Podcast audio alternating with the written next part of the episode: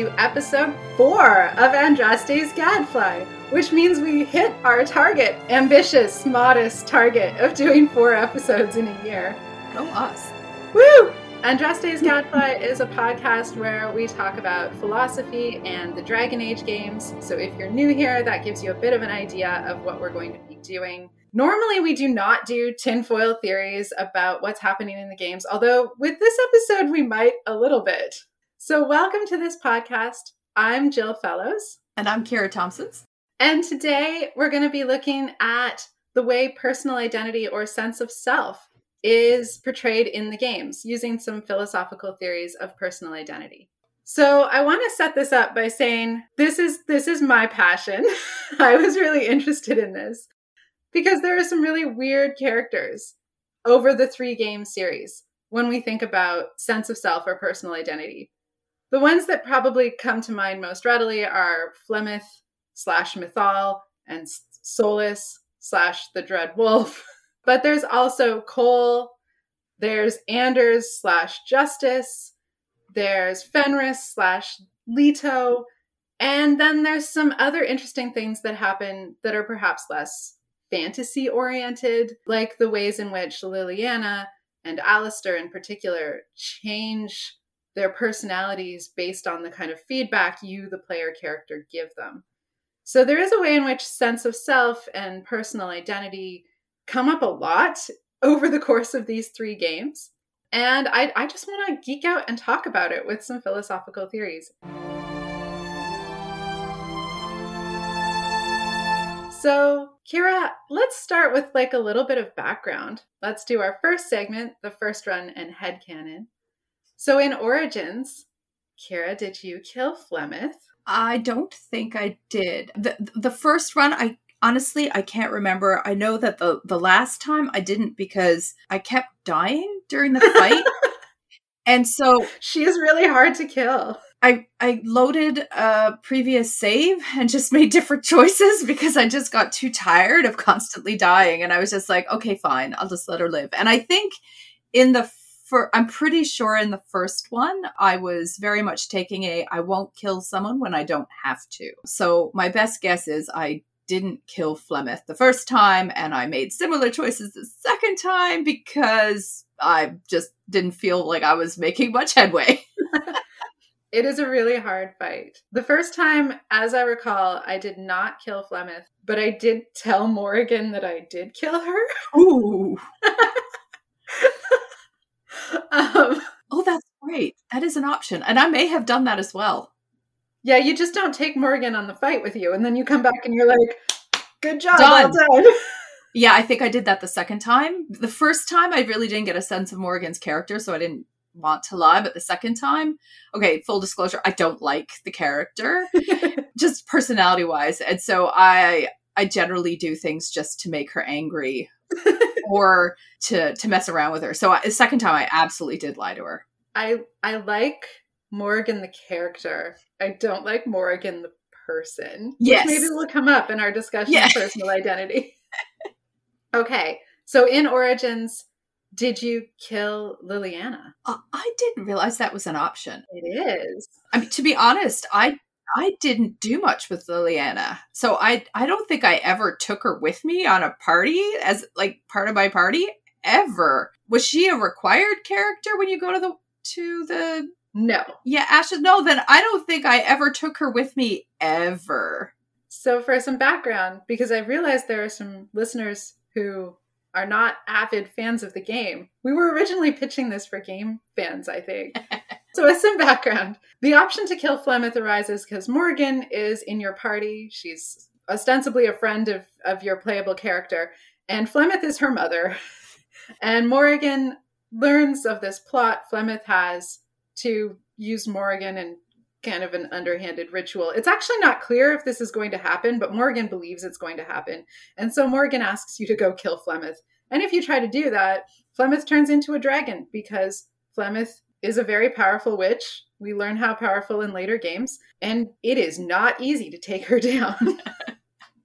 Leliana is another member of your party. She is a very devout Andrastian, and you have an option of going to the Temple of Sacred Ashes, which is an important temple in Andraste's religion, and you have the option of fouling the Temple of Sacred Ashes. Which she doesn't appreciate. No, if you do that with Leliana with you, she tries to prevent you and you have to kill her. You can stand her down with an intimidate. Oh, yeah, that's true. Depending on the Yeah. choices you've made, you may Yeah. be able to intimidate her. I have not done this. I have witnessed it done. My husband accidentally oh, did it. whoops. he was playing a character that thought that Andraste religion was crap. And he was like, Yeah, I'm going to foul this temple because you get something out of it. It's not just you foul it to do it, you gain something from doing it, or you think you will anyway. And so he did it forgetting that Leliana was in his oh, party. Here. Anyway, he killed Leliana, stared horrified at the screen, and then immediately backed up to a safe point to undo what he had done. But it is canon that you can end that game with Leliana dead. Which raises again interesting questions for Dragon Age Inquisition. It does. So you can end Dragon Age Origins with Flemeth and Leliana both dead, as far as you are aware, and then they both reappear in later games alive, which is an interesting question for personal identity. A couple of other interesting puzzles I want to throw out. In Inquisition, there is another companion character, Cole, who is a spirit who has taken human form. And at a point in the game, you have a choice of whether to help Cole kind of reclaim more of his spirit identity, which is kind of like this ethereal presence of compassion, I think, or help him become more human. So, Kira, which did you do? So I always make him more human every Mhm. single time because it makes Solas upset. It's not because- of your choices are driven by who you like and who you want to annoy. It has nothing to do whether I think it's better to be more human or more spirit. I think both would be lovely options, but I like Varric a lot more than I like Solas. And and Varric champions the idea of Cole being more human, more alive. yeah, he's he's very much a Cole came into this world to be part of this world. Let's help him deepen that connection to this world. And the first time I made him more human because I just found Varric more sympathetic in terms of his arguments. But ever since, it's just been, well, I know what Solas is now. so spoiler alert. forget that. Yeah, I usually make him more human. Solas is the one who's championing for him to be more spirit, to move away from his pu- humanity and become more kind of ethereal. I have done that before, and it's interesting because I personally find that when I make Cole more human, the changes in his character and his personality are subtle. But Cole to me becomes more relatable when I make him more human. And when I make him more spirit, he seems to be a lot more distant. I mean, he's still compassionate, but I don't get the sense that he is terribly empathetic anymore, that he really understands Right. where I'm coming from. And so I find him more distant and less relatable, which makes sense because he's not as alive and not as human anymore. And so I find that that writing of Cole, I find the writing of Cole in general just super interesting. It is interesting. So there are a couple of more characters that I just want to lay out in this discussion of first run and headcanon, even though you actually don't make a lot of choices that influence these characters. So we already mentioned that there's Anders. Anders came up actually in episode two as well when we talked about romance options. Anders is introduced to us in the first game, well, the DLC for the first game. But when we meet Anders again in the second game, he's not exactly Anders anymore. He has mentally joined with a spirit.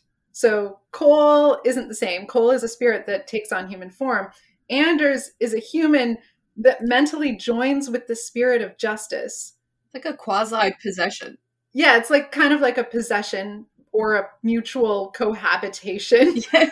situation in Anders's body. So there are kind of these two identities in one body that are sort of merging, but also sort of separate. We've al- already met both of them separately. So we get to know Anders quite well in Origins Awakening. And we get to know Justice. They're both companion characters. Justice at the time is animating a corpse. yeah.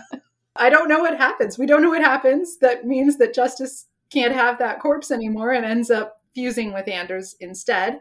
But somehow between game t- one and game two, that is something that happens. And it changes both of them in terms of their personality and sense of self.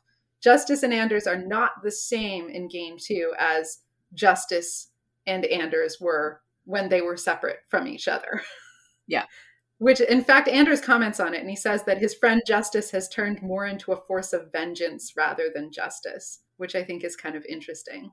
Mm-hmm. And then I think the last one that I'll mention here, more may come up as we work through, is Fenris, who we've also talked about in episode two, another romanceable character from Dragon Age 2, who had a pretty horrific magical experiment done on his body to fuse his body with lyrium so he's like hyper strong and hyper soldiery and in the process of that fenris forgets anything that happened before that magical surgery. So before the surgery we learn his name was leto but he can't remember anything of his life from before the surgery and actually memory loss is kind of a thing that happens a few times over the course of these three games it also happens to your playable character in the third game where you can't remember anything that happened before the explosion at the conclave that kind of starts off that game. So you can't remember like why you were there or what happened or anything like that.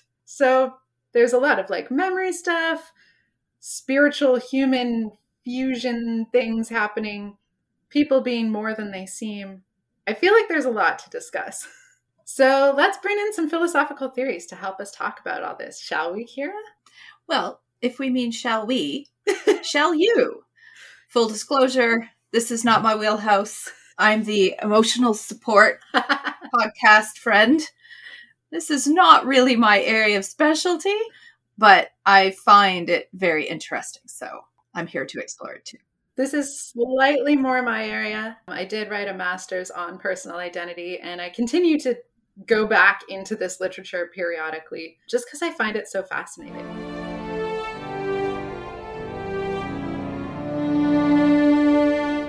So let's do segment two the gadfly and the dragon. The first thing I want to note when it comes to philosophical thoughts about personal identity, the first thing I want to note when it comes to philosophical discussions of personal identity is there's usually a bit of a divide. You can have discussions that focus on the mind and the continuity of the mind as necessary for continuity of self. And you can have discussions that focus more on the body. So we have this division between mind and body.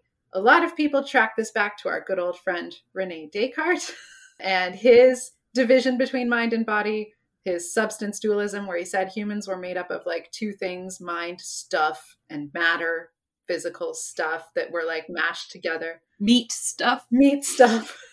and that really like the mind stuff was the more important stuff in terms of personal identity and sense of self. Descartes says, for example, he doesn't know whether he's dreaming. He doesn't know if his body is anything like he thinks it is. Maybe he's just dreaming that he has a human body and he's like a giant fish or something. He didn't say fish. I'm just elaborating. or maybe an evil demon is messing with him and none of this is real, a la the Matrix but even so, he knows he exists because he is thinking. So the mind determines that yes, we exist and there's a continuity of existence, and the body, we don't really know very well. So the body becomes slightly less important. So this division between mind and body was picked up out of Descartes, taken into discussions of personal identity. And we see this kind of early on most strongly with John Locke, who theorized that personal identity, continuity of self, really rested on the mind and memory. So Locke thought, for example, that if you could remember something, then it was you that did that thing. And so we have a continuity of identity based exclusively pretty much on mind and memory. Like Locke went so far to say that if you got really, really drunk and did some really, really morally bad stuff, but the next morning you didn't remember it, it wasn't you that did it. Which raises such interesting questions about responsibility. it does. And Locke's answer to those questions is perhaps not the most satisfactory because what he said was like, the law would still be just in punishing you because they can't tell whether you genuinely don't remember or whether you're lying to get off the hook. But don't worry, God will sort it all out in the end. In terms of whether you are truly blameful or blameless, you know, yeah, in the yeah. in the moral sense, then you you can't be responsible. Yeah, um, which is an interesting account of yeah identity intersecting with responsibility. So if you don't remember something, it's not you, according to John Locke. But conversely, if you do remember things, like say you actually genuinely remember the life of Napoleon, then you are continuous with Napoleon, and it is you. And that's that's gonna come up in the Dragon Age games. Yes. What this means is bodily continuity is not necessary. What's necessary is continuity of mind or of memory. And when we're talking about video games in particular, this idea that continuity of mind is more important has led to transhumanist theories. And video games are sometimes viewed as a bit of a gateway for transhumanism. So, what is transhumanism? Transhumanism is this idea that if the mind is more important than the body when it comes to personal identity, what we should try and do is find a way to shuck these frail, meaty bodies and just live in our minds like transcend. transcend humanity transcend our frail human limitations.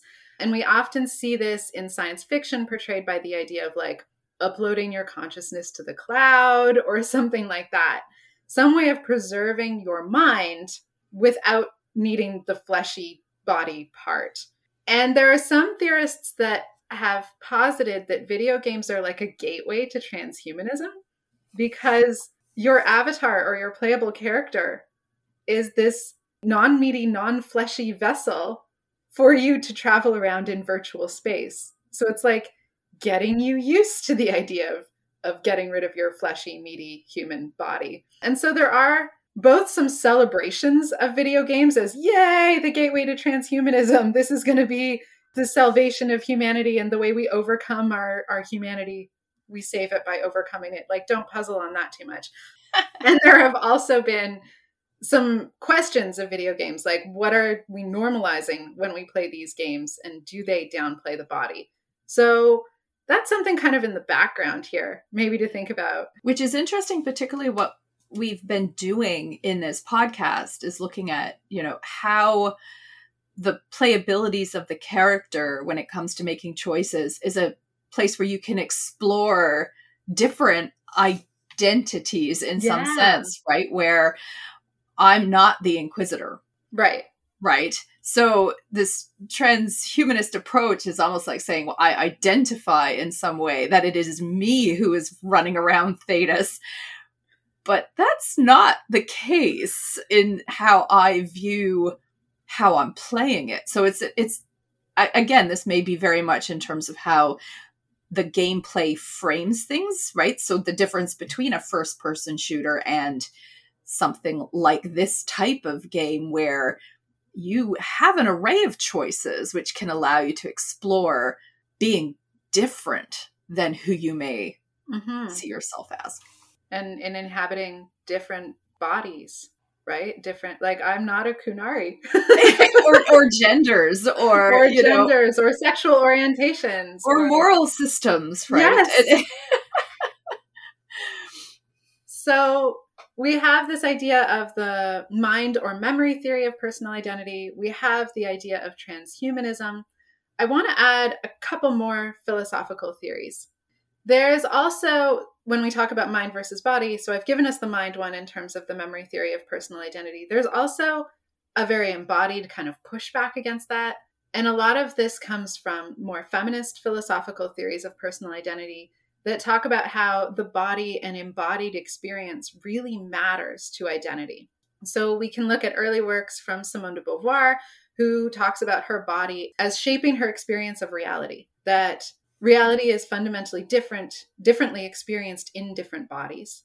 And we can talk about Susan Brison and her discussion of embodiment and bodily trauma and how that affects sense of self and sense of continuity of self that a strong enough trauma can make you feel like you've lost yourself or broken continuity with your former self.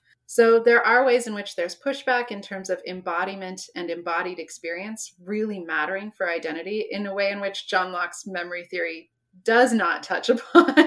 so that's another philosophical tool to bring forward. There's also an idea of a social account of personal identity.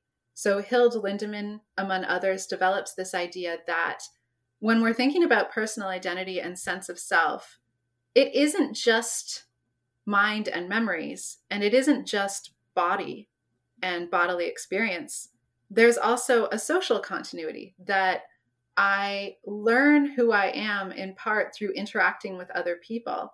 And especially when we're children, for example, our identity is socially created in the communities that we exist in.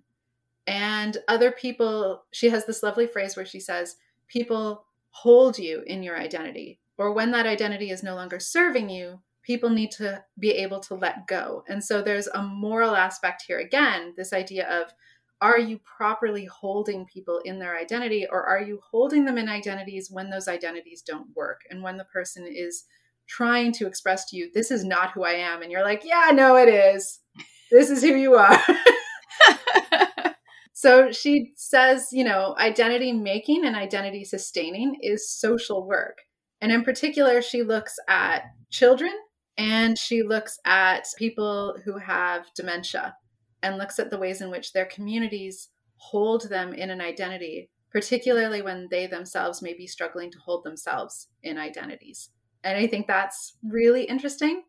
And this social idea of identity framing and identity shaping I think there are some themes of that in the games as well. The last one I want to bring up so we have the mental account, the embodied account, transhumanism, and the social account of personal identity. And then there's this pushback against all of this. And I'll point to Derek Parfit's work here, where he basically says, look, we spend way too much time worrying about personal identity. and sense of self. And it isn't actually that important whether I'm the same person today that I was yesterday and whether there's a continuity of identity. What matters is survival. And Parfit actually thinks that it makes sense to talk about survival with the loss of identity. So I could say at the same time, Jill survived. Jill is not the same person that Jill was.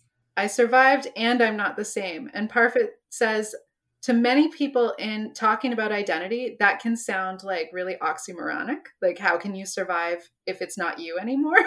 On the other hand, it fits with lots of ways in which we colloquially talk about not being the same person. Yeah. Particularly after things like traumatic events or having gone through some, you know, a rough period of time where you come out of it and people use phrases like transformed or where it is i am now a new person or i've turned over a new leaf like those types of phrases as transformative where yeah you're not the same person anymore and that's yeah. Okay. It's not like we need to have this continuity of self in order to make sense of who i am right now in the moment. Right. Parfit goes a little bit more extreme. Really? Yeah, he talks about fission and fusion. So he says, imagine that human beings were like like amoebas and we could divide to reproduce. so we could fission and and I could just like split off a part of myself and now there are two of me. He says in that case, we don't have one-to-one identity anymore, right? Like which one is the real Jill Fellows? Or if you like you can mm-hmm. use like Star Trek transporter accidents where we end up with two Commander Rikers, which I believe was a thing that happened. That was the thing. In Star Trek The Next Generation. Which one is the real Commander Riker? And there are lots of identity theorists puzzling with that, right? Because they both have the memories, they both have the same body. So we have bodily continuity, we have memory continuity. So who's the real one? And Parfit says, like, it doesn't matter. The important thing is Commander Riker survived. In fact, it would be weird, Parfit says, to say if the transporter works properly and we get a one to one, then we say Riker survived. Mm-hmm. But if the transporter like double works and we end up to with two Rikers, how is two successes a failure? It's not. You've just doubled down on your success. He doubly survived. he's actually more likely to survive now because there's two of him. Two of them. yeah.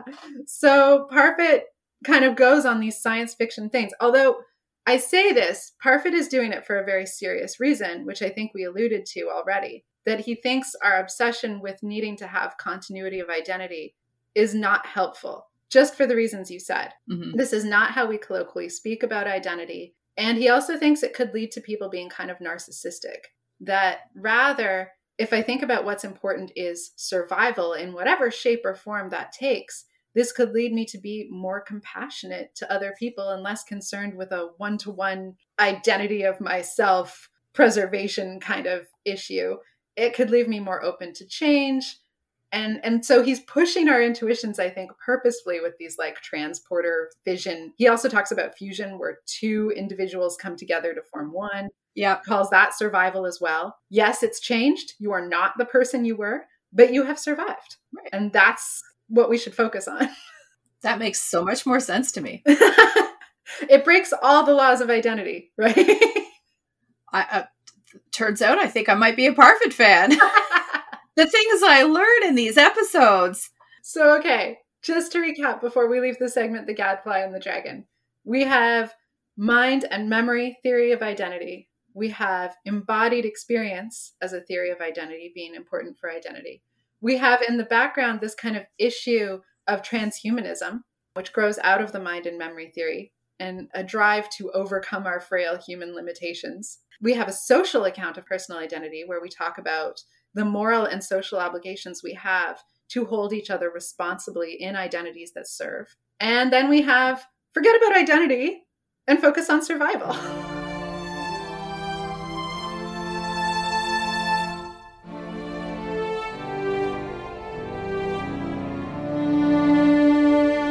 So let's take these theories and move to our next segment the game as frame. So, do you want to talk about the mind memory stuff? I do Okay. because it's one the the theory that I'm most familiar with, but it's also one that struck me as I was playing. It most vividly came up because I'm currently doing a playthrough right now and I literally just got out of the fade. Oh, you're playing through Inquisition. Yeah, I'm playing through Inquisition and we came out of the fade after, you know, leaving Alistair to die, oh Um, no. which I've never done before. So that was That's so emotional. sad. but during the process of being in the fade because you're recovering the memories so right. the the whole idea is at the beginning of inquisition you are sort of thrown into this situation where you wake up and you've got a mark on your hand and you don't remember what has happened and so you are lacking memories now it's not that you're lacking all your memories so you still know certain things about yourself so you Right. know you know your history of where you're from Yeah, you know your name, you know your family. you know those things Yeah. um, but what you don't know is how you survived what the events were that led up to you getting the mark on your hand and there are various things that people say they saw so they so the soldiers that find you reported seeing you stepping out of the fade being led out by a character the A woman, I think is all they say. a woman is very vague and some people attribute this to andraste sort of the the Like religious the figure Jesus figure. the jesus figure and some people say it was the divine which is uh, a character in the story who dies um at this it's basically this big explosion happens and kills a lot of people but you survive You're the only one that survived. You're the only one that survived. And so the question is, how did you survive?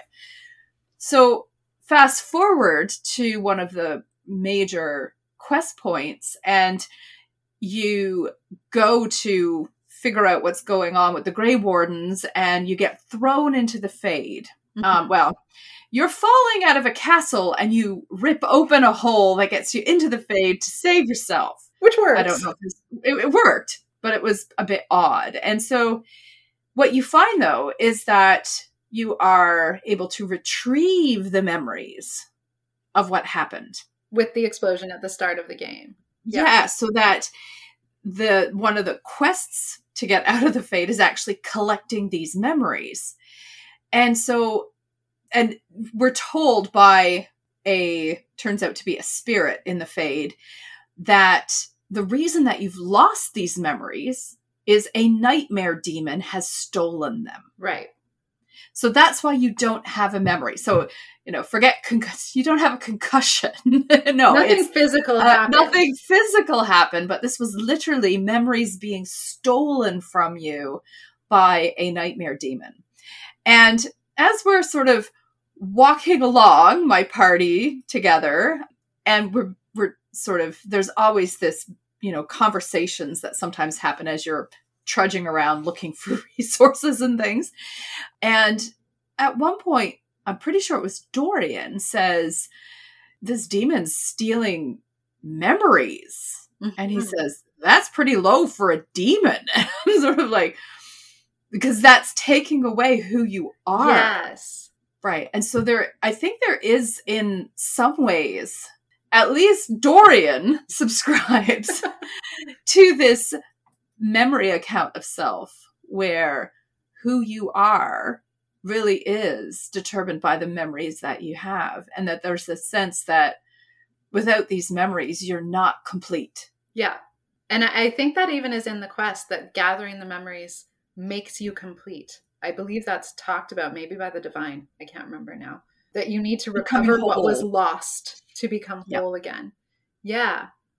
And I think we see this theme again in Dragon Age 2, where Fenris talks over and over again about how he doesn't remember his life before the magical operation that fused lyrium throughout his body, right?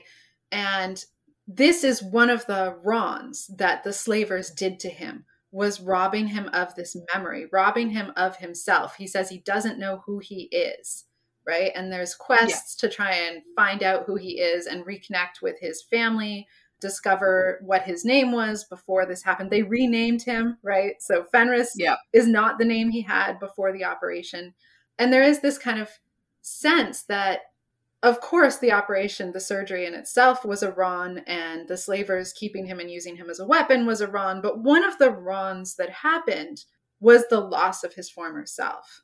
What's interesting too with the case of Fenris is that his sister says that he fought to get the surgery. Yes. Right. So there's this sense in which the person he was before wanted this. Wanted this, but now the person that he is now is so filled with rage about it. That right? it happened that, and that he went through it and yeah. And one way to make sense of that disconnect between the desires of his prior self in some ways is to think of him as he is now a new person who yeah. has been transformed by this process not just in terms of lost memory, but also going back to that idea of how we can become new people through, you know, through traumas. Yes, and, there's an know, embodied right. thing here, right? So the bodily account comes up as well. Yeah. In a way, it didn't for the Inquisitor because that was not. I mean, you would have thought maybe it was embodied trauma because there was an yeah. explosion, but that's not apparently what happened. Although, what's interesting is one could raise the question of if you go through the trespasser play the DLC to right Inquisition. and where you in the end you lose your arm. Yes. Right? You lose your arm to save you from the mark. That's on your hand. Uh, that's on your hand. So your hand gets chopped off. So you've lost part of your body. And then the yeah. question does become are you still the inquisitor without the mark? Right. Does the mark become part of what defines who you are? And of course, memory accounts would say no, right? Memory exactly. accounts would say, in fact, Locke even says, I think, that we can like chop off your finger and identity doesn't go with your finger. Identity stays where the consciousness is. So unless consciousness is in, in, your, your finger, pinky. or or in this case in your hand, you're still the same. But in terms of your position in the world, there is a way in which you've kind of changed. Yeah. I also want to point out some other places where the memory account occurs in these games. Spoiler alert, although I feel like we need that on all our podcasts. but this is a big reveal. Solas is the dread wolf. so Solas, your companion in Inquisition, it turns out is a god, which honestly made me like his character so much more. I I have to be one of the few people. I know this because I know the fan base. I have to be one of the few people that when I played this the first time, I was like, "My God, Solas is such an arrogant ass, and I don't like him." And then at the end, I was like, "Oh, oh, he's a god." Well, yeah, no, his arrogance makes sense. It makes now. sense. now I get it. I get why he always thinks he's right and he's belittling everyone.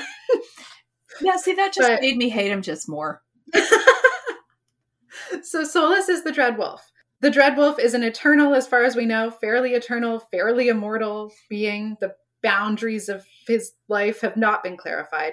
He has not always been in Solas's physical form, as far as we can tell. And so it seems like the body is not what makes Solas the Dread Wolf. What makes Solas the Dread Wolf is mind and memories. Likewise, and perhaps even more dramatically, spoiler alert for the end of Inquisition again, Flemeth is Mythal, who is another ancient elven god. And again, Mythal has not always had the physical appearance of Flemeth. Flemeth doesn't even look like an elf. She's she's not an elf No. as far as we know. She looks human, but she has the ancient spirit of Mythal embodying and animating her somehow. And there's also this theory that that happens through Flemeth kind of passing Mythal into her daughters, which is where Morrigan was freaking out about not wanting to go through her mother's ritual. Yeah. So there is definitely a sense that Mythal has worn many bodies. And it is not the body that makes Mythal Mythal, it is memories and mind. So the mind theory comes up a lot. And this idea of continuity of mind being important for identity comes up a lot. Like, we're not saying Solas actually isn't the Dread Wolf because he's wearing a different body. Like, that's not what the game says. The game's like, no, big reveal. Spoiler alert Solas is the Dread Wolf. Everybody gasp. right? Yeah. Right. So there is a lot, I think, that points to the mind theory. Lastly, and we kind of already touched on this, Anders and Justice are both changed by their encounter with each other. And this one doesn't necessarily support the mind theory, but maybe it does. I think Anders and Justice actually has a lot more in common with Parfit and with this idea of survival versus identity. Because Anders and Justice are literally a fusion. The thing is, though, what's interesting is they note I'm using a plural they. yeah. There there seems to be two people inhabiting one body. Yeah. Because it's we can talk about Anders on the one hand and justice on the other. We can we can actually see justice manifest. There's a blue glowy thing that happens and at, at that crucial point where you are almost able to talk Anders out of his crazy plan to blow up the chantry. Not that I'm going to harp on that every single time I can. You you think that you've managed to convince him not to do it, but yet justice seems to take over. It it seems like there's a manifestation of two Yeah. different personalities. And so in some ways that almost does support the mind idea Yeah. that there are two minds because there's two sets of desires, there's two different personalities almost going on inside the body. And I think in many ways throughout Dragon Age 2, I I certainly think of them. Now maybe this is just me being so heavily influenced by my theories of identity and not critically thinking and pushing back against that sort of implicit assumptions that we often make. But it's certainly when I think about the character and when I interact with the character, I keep thinking, oh, now I'm talking with Anders. Oh, now I'm talking Yeah. with Justice. And so it it feels like there's a, a dual dual minds inhabiting one body. And that Justice survived. But so did Anders. So, Right? Yeah. So I think there's a couple of ways we can read this. I'm going to push back on with the fusion narrative in a minute. But one thing that you said that I think could support the mind theory is that when when John Locke talks about the mind theory, he actually brings up this example of like day man and night man. And he says, imagine one body with two consciousnesses that alternate. One conscious that is active during the day, who we'll call day man, and the other conscious the consciousness that is active at night, and we'll call him night man. And he says basically what we have there is two selves right? So we have the body being used by one self during the day, and then the same body being used by a different self during the night. And if they don't share any many eh, memories, like Dayman doesn't know what Nightman did, and vice versa, then Locke says we have two selves. We have two different minds that are alternating, taking turns moving this body around. And I think we can see Anders and Justice that way to some degree. Like, as you say, we can clearly see when Justice takes over right? Mm-hmm. We can see, I think, when Anders is in power of the body. And so we could talk about this as two different consciousnesses alternating, taking control of the Anders body. mm-hmm. But, but it's not a perfect representation of alternating consciousness in terms of the mind and memory theory because it seems that Anders knows what Justice is doing. Anders remembers what Justice has done, and vice versa. Justice seems okay. to know what Anders is doing. And I have one more point, which is that many, many people have commented that Anders' personality and sense of self is drastically different from Origins Awakening to Inquisition. In Origins Awakening, he's like this kind of goofball who's like, Yay, I escaped from the circle again, and blah, blah, blah. and he's really, really fun. And he's kind of out for a lark. That's true. In uh, Dragon Age 2, he is not that at all. In fact, my Dark. sarcastic Hawke got in a lot of trouble with Anders because everything is so serious. So serious. Likewise, I think we can see a change with justice. In Awakenings, justice is very solemn and very serious but very methodical and procedural and not prone to violence. Yes. And in Dragon Age 2, every time the glowy justice appears, it is violence.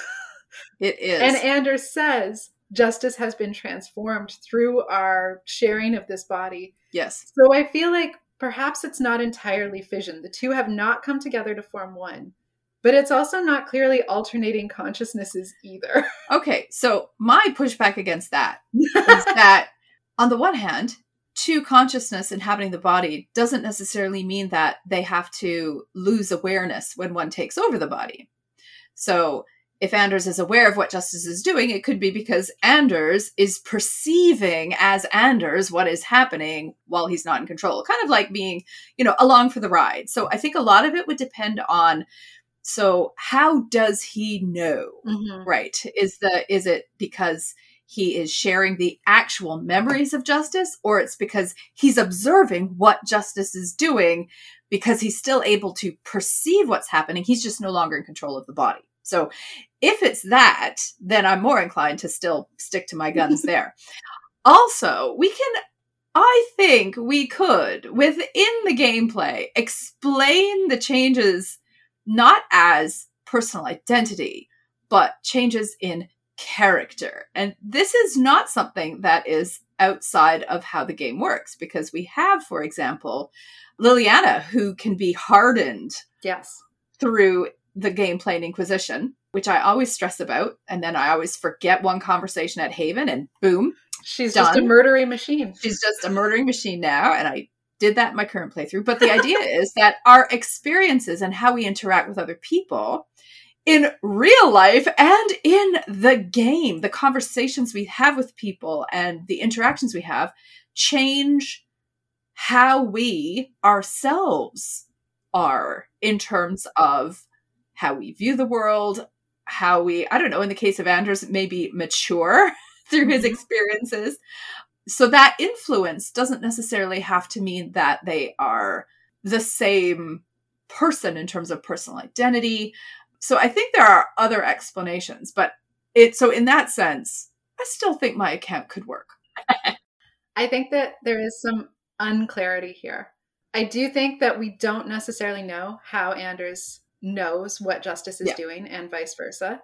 To push back just a little bit, Anders seems to take personal responsibility for what Justice does, which implies to me that Anders isn't observing it as a bystander because I don't take personal responsibility for somebody else doing something morally wrong. oh, but I could.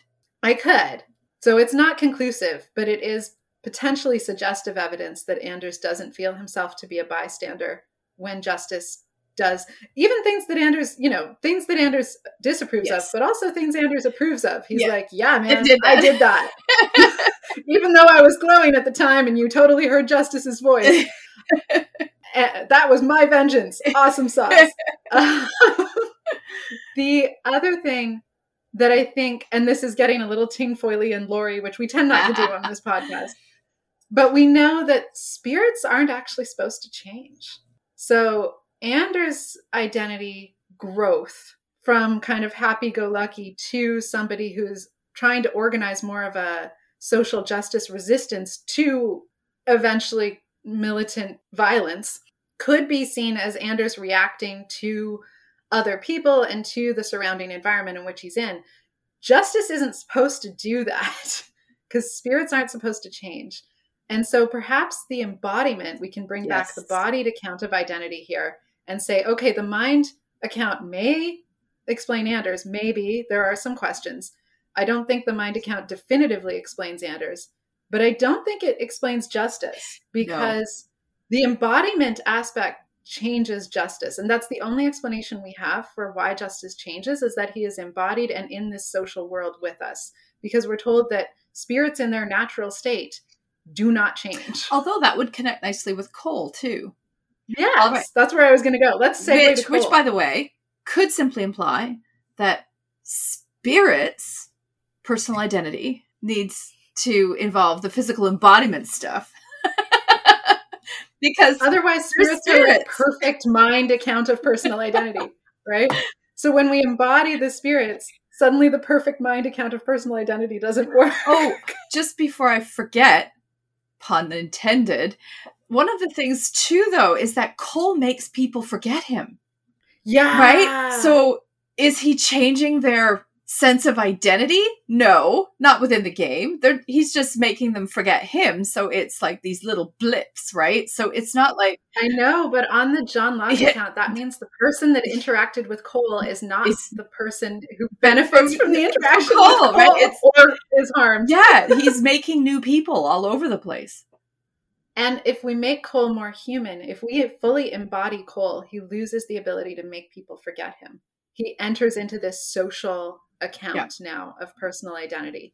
So there's a connection, I think, to be made between the embodied account of personal identity and the social account, which kind of makes sense because I, as far as I know, transhumanism aside, I only make social connections with people using my body. like even now we're in digital space, but I'm still very much talking Yes. to Kira and using my body to make a social connection.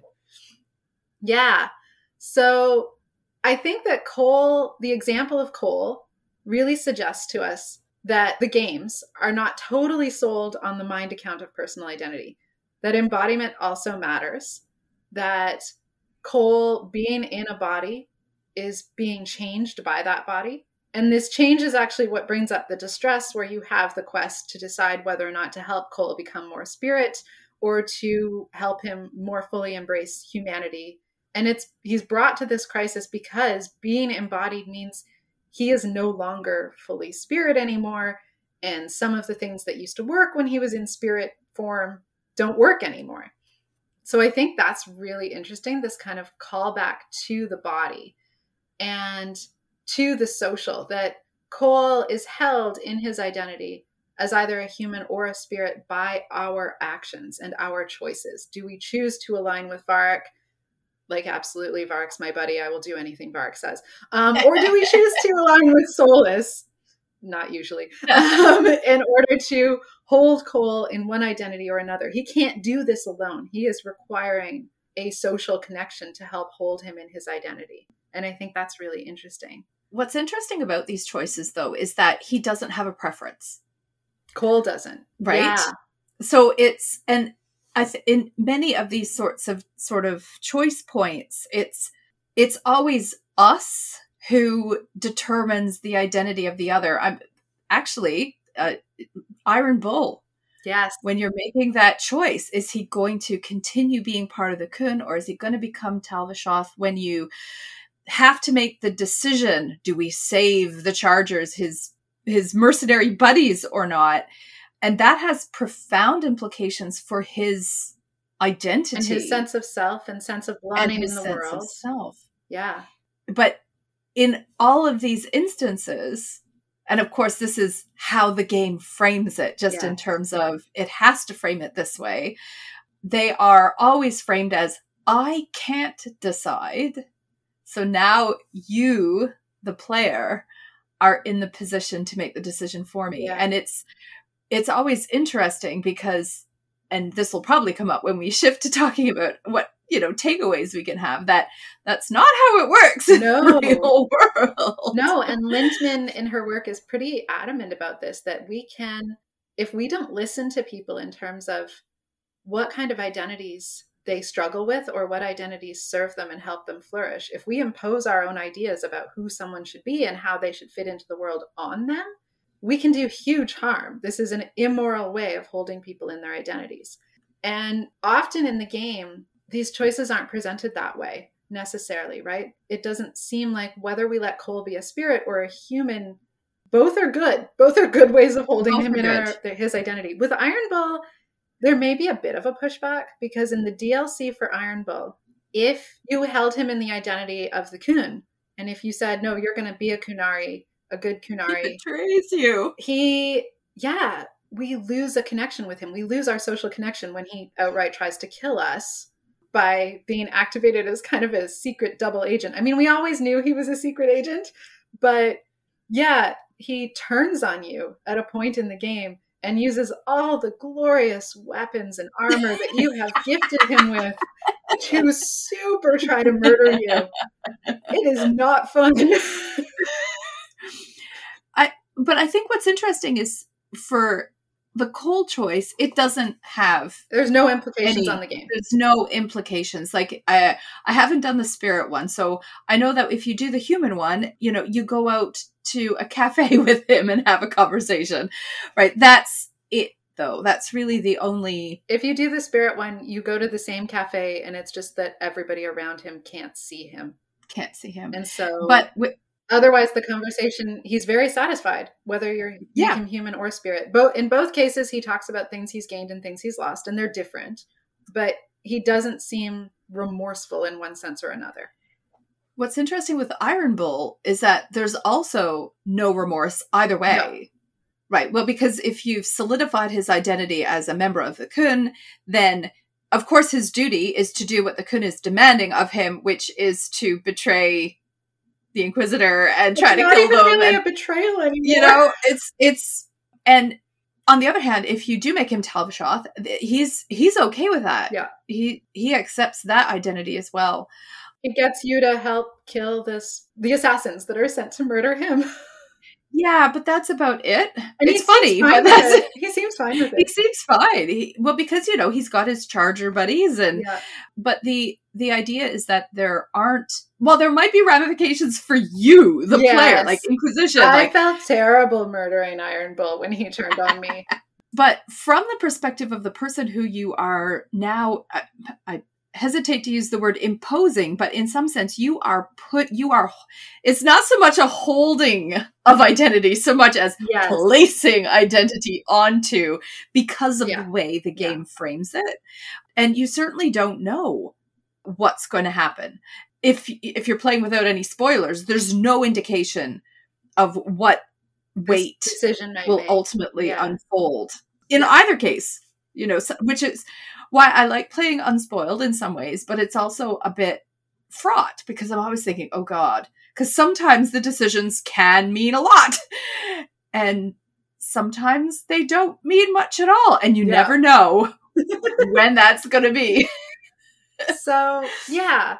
I feel like there's a there's a bit of a discussion of holding in identity here and of a social account of personal identity but the perhaps the weight of the social account is not quite there. Mhm. It's only there in the unspoiled playthroughs. But once you kind of realize that Cole is going to be fine, it feels like you kind of lose this weight of needing to make a decision that honors and reflects back to him who he really is Mhm. because there is no who he really is. It's just whatever you decide. And of course, that's not the way the, the world works at all. Which which really speaks to a a Parfit. He survives. He survives. Yeah. No matter what They you do, also- he well, survives. Except Iron Bull, if you make him, if you make him part of the Qun, he does not survive. Right. So if we're talking about survival mattering, I guess we know which decision we should have made in the case of Iron Bull. Yep. But in Cole, it doesn't matter. so let's talk about survival one more time and talk about Flemeth. So I find Flemeth, Leliana to a lesser extent, but Flemeth really fascinating because, as we said, both of them die or can die in Origins hmm and both of them pop up again in Dragon Age 2. so Flemeth pops up again in Dragon Age 2, and Leliana, the downloadable content has her appear in Dragon Age 2, and then of course she's a much bigger part of Dragon Age 3. And spoiler alert, Flemeth dies at the end of Dragon Age 3 again. But does she? But does she? You can kill Flemeth in Origins. But the thing that's interesting about Flemeth is like she knew that was a possibility, right? So Flemeth creates, I don't know how else to say this, like a horcrux of herself. yeah. she like partitions off part of her soul and she gives it to the character that will end up being the playable character in Dragon Age 2 and says, I want you to take this away from my murdery daughter to this other place, to Kirkwall, the outskirts of Kirkwall, and then do this little ritual with the elves. And poof, there, Flemeth is reborn. What that means, though, is if you don't kill Flemeth in Dragon Age Origins, you still resurrect Flemeth outside of Kirkwall in Dragon Age 2. There are two Flemeths possible. There may only be one, right? Because you may have murdered her in Origins, and then poof, she's awake again in 2, alive. But there could be two of her. And so when she dies at the end of Inquisition to get a little bit tinfoily, is she really dead? Maybe not, because we've seen her do this once before. But also, to get a little philosophical, if there are two of her, personal identity theorists would ask which one is the real Flemeth, right? And Parfit would say a double survival is not a failure. That they're both her. Go Flemeth. D- so I think that's really interesting. Leliana, a little bit less so here. So Leliana can be killed in Origins, and then poof, she's alive in two. yeah. And you can ask her about it in Inquisition. So if you killed her in Origins, you can ask her in Inquisition, like, about this. And she says she doesn't know what happens. Oh. That she remembers dying, and then she just wasn't dead anymore. And she was just like on the ground of the tape- Temple of Sacred Ashes alive. And she doesn't know how that happened. Magic. So there's a break in memory continuity, the same as we've seen with other characters. Leanna doesn't remember how it was that she came to be alive again when she remembers dying. So, from the memory theorist, is Leliana a new person? I mean, kind of, because there's a loss of continuity there. But from Parfit's point of view, yay, Leliana survived. We don't care how. She survived. It doesn't matter. I want to talk about softening and hardening Leliana as well, because my intuition, and this goes back to the issue of holding people correctly in their identities, my intuition is that the better thing to do is to soften Leliana. That that allows her to be truer to both who she was before war and hardship kind of made her murdery, um, and also that she seems more at peace with herself if you do that. hmm So it's small and it's subtle. It's not like if you harden her, the game kind of tells you that you have absolutely failed and caused her huge amounts of mental distress because she's being held in an identity that does not serve her. But I think that softening her does seem to be more faithful to both who she was and also in very small ways who she wants to be. I would agree with who she wants to be. And I'll be honest, it's because for me, wanting to soften her is entirely about what happens if she becomes divine? Yeah. right? It's the the consequences of her being hardened are actually really, I think, terrible in terms Yeah. of the the lore that as, as the game ends and you're being told what the outcomes are of everything, and it's if she's softened, you know, the world is better Yeah. not just for her, although absolutely I think for her that she is at peace. She reconciles her relationship with the divine. Right. And I think And reconciles herself with the role she played exactly. as the left hand of the previous divine and all of the spy murdery stuff that entails. Exactly. But beyond that, the consequences for other people if she's not softened Yeah. are, I think, really quite scary. But I think that is one small, subtle way that the game does suggest that the way we hold people in their Mhm. identities may matter. Even though that doesn't necessarily come out with Cole, I think it does come out, perhaps not as strongly as I would like, but it does come out with Leliana that hardening her is, I think, subtly framed as a less optimal outcome, not just for the world, Mhm. but for her in terms of her being at ease with herself. Yes.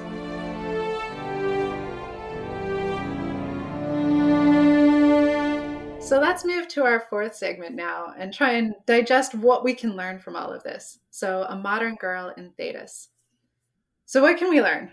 Well, as Kira said with the magic key stuff, fission and fusion aren't too likely to happen outside of sci fi and fantasy. So, I think it's really cool that we see Flemeth fission and we see this idea that survival may be more important than identity but that's not something we're likely to encounter outside of Thedas, probably yet. But I think these extreme boundaries can tell us just how flexible our intuitions about identity can be. And perhaps we can see some of Parfit's point that we should be less concerned with identity, with saying I'm the same person I was, that it's it's okay to lose continuity and to change in sometimes very radical ways, and that our accounts of sense of self should be malleable enough to deal with those kind of changes, even at the extreme ends where there's fission and fusion, like Anders and maybe Anders. I guess we left that controversial, like maybe Anders and definitely Flemeth. As I said, Parfit hoped this would lead to a bit of a reduction in egoism and maybe more concern and care for our fellow human beings, recognizing that perhaps what we want to talk about is survival of the species rather than continuity of any one individual. And I think that's kind of an interesting thing. I don't know if the game pushes us in that direction necessarily. I think that the game definitely does have a heavy emphasis on mind and memory continuity for identity in several points. So there is a bit of a worry of this transhumanist narrative that only the mind matters and only survival of the mind matters. But I think that the Dragon Age games actually push back against this in several points as well, where they bring up Cole, for example, whose embodied form does change his experience, where they bring up social accounts of identity, whether or not we choose to support Cole as a spirit or as a human, whether or not we choose to support Iron Bull as Tal Vashoth or Qunari, whether or not we choose to harden Leliana or soften her, that these social accounts and embodied accounts do come up to kind of challenge this idea that all that matters is mind and memory. I also think in terms of the the way in which it encourages us to think about our interactions with others that I I can play a large part of the game before I retrieve my memories. Yeah. And people still have to be interacting with the Inquisitor absent those memories. And it's not like they have to say, well, you're not the same person that you were before. Or, and I think we can take those sorts of lessons into how we think about dealing with people who have lost memories. And I'm thinking in particular of my grandmother-in-law right now who's experiencing dementia and Yeah. it's it's quite severe but it also some of the things are kind of amusing in terms of how they play out so she is absolutely convinced right now that they are living in a bordello Cool. and the the issue that often confronts people who are caring for people with dementia is do you try to fix the memory do you try Right. to challenge Correct the people when they're when they're saying something false. Exactly. And I think that idea of holding people in terms of where they are as a way to, and also coupled with Parfit's survival account, which I'm more and more sort of keenly thinking about, is to think about where they are now. And given the nature of things like dementia, where there is no fixing yeah. the memories, there that it will just cause more stress to the people to be constantly reminded in some ways of that something, but not being able to fully comprehend that there is a problem of memory. Yeah. That thinking about games in these sorts of ways and thinking about how the game plays out can give us some insight in terms of how we could at least start thinking about personal identity in these cases that well maybe they're not a different person because they've lost their memories. maybe maybe Dorian is wrong to put so much emphasis on memory. For example, we recover Fenris's memories. I mean, we don't recover his memories. I apologize. We help Fenris try to fix what has been lost by uncovering who he was. It does not bring closure. Nope. It does not fix anything. Instead, the message seems to be that this is who Fenris is now and our job is to support him where he is now. Yeah. That we do that quest with him. He desperately wants to do it. It does not fix things. And perhaps that's something that he and we needed to learn. And I, I think that just really connects with the social accounts of identity. That mm-hmm. it, when it all comes down to it, and I think what makes these games so attractive is it is all about the social connections. I mean, yeah, it's fun to kill dragons, you know, but I think what keeps me coming back to these games over and over again is the way in which the social interactions change people and you are able to choose ways of interacting with people that are both ethically and socially interesting and raise these sorts of questions that can encourage you to do deeper thinking into, oh, wait, I learned that thing in intro philosophy 10 years ago.